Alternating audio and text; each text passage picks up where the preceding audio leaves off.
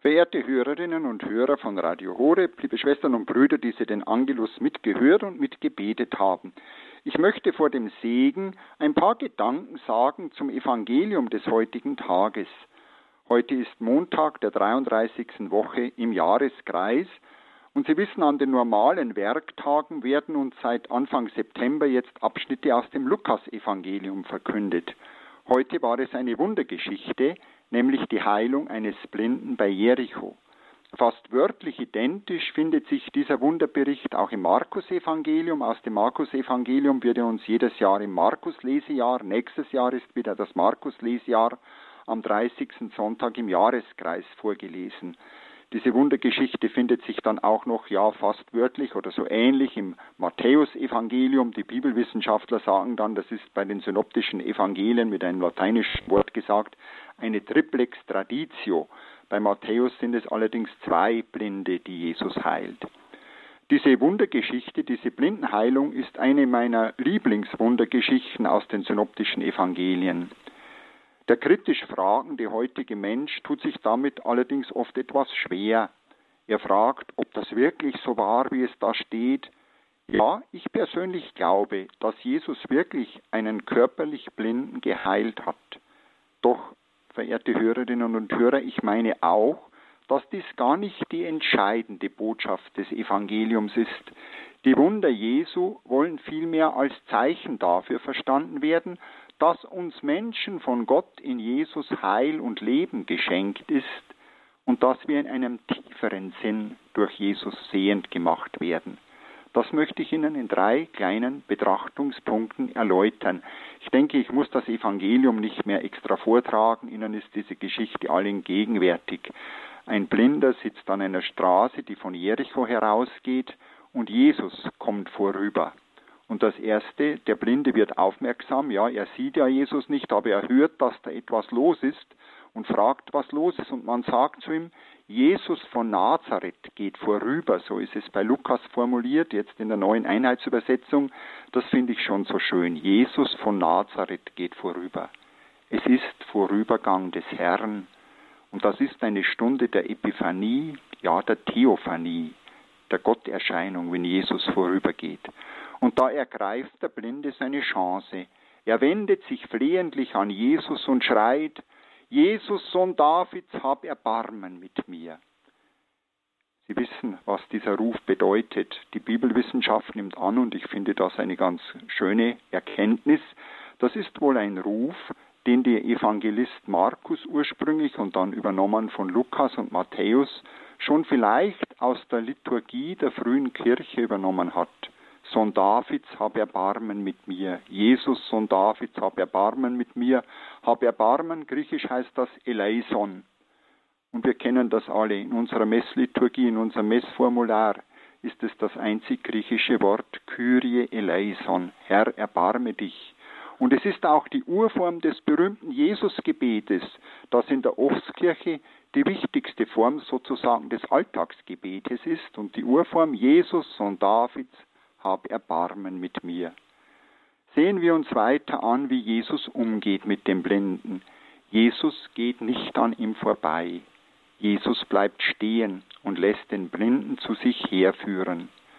Jesus lässt sich betreffen vom Schrei des Blinden, während die anderen nur eine Ruhestörung sehen. Sie werden ärgerlich, heißt es da, und befahlen dem Blinden zu schweigen. Nein, Jesus bleibt stehen, Jesus hört den Schrei des Blinden. Ist das nicht wunderbar?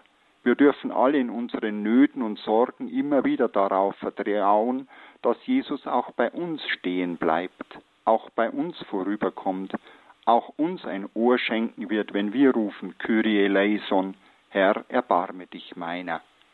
Ein zweiter Betrachtungspunkt, die Frage Jesu und die Bitte des Blinden. Es heißt da in der Lukas-Evangelium-Fassung, jetzt in der neuen Einheitsübersetzung, im Vers 40 folgenden, als der Mann vor ihm stand, fragte ihn Jesus, was willst du, dass ich dir tue? Er antwortete, Herr, ich möchte sehen können. Jesus Christus fragt auch uns, wie damals den Blinden, was soll ich dir tun? Was erwarten die Menschen von Christus?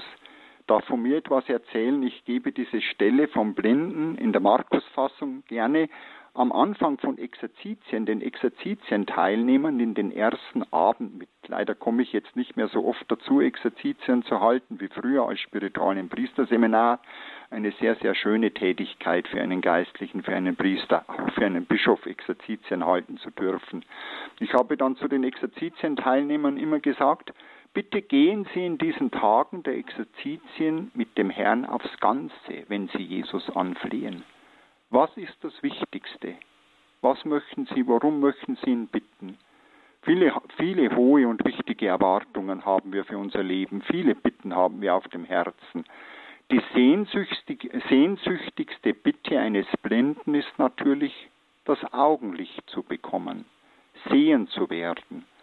Und vielleicht müssen wir Jesus auch immer um die innere Herzenssicht bitten dass wir befreit werden von der Blindheit des Herzens.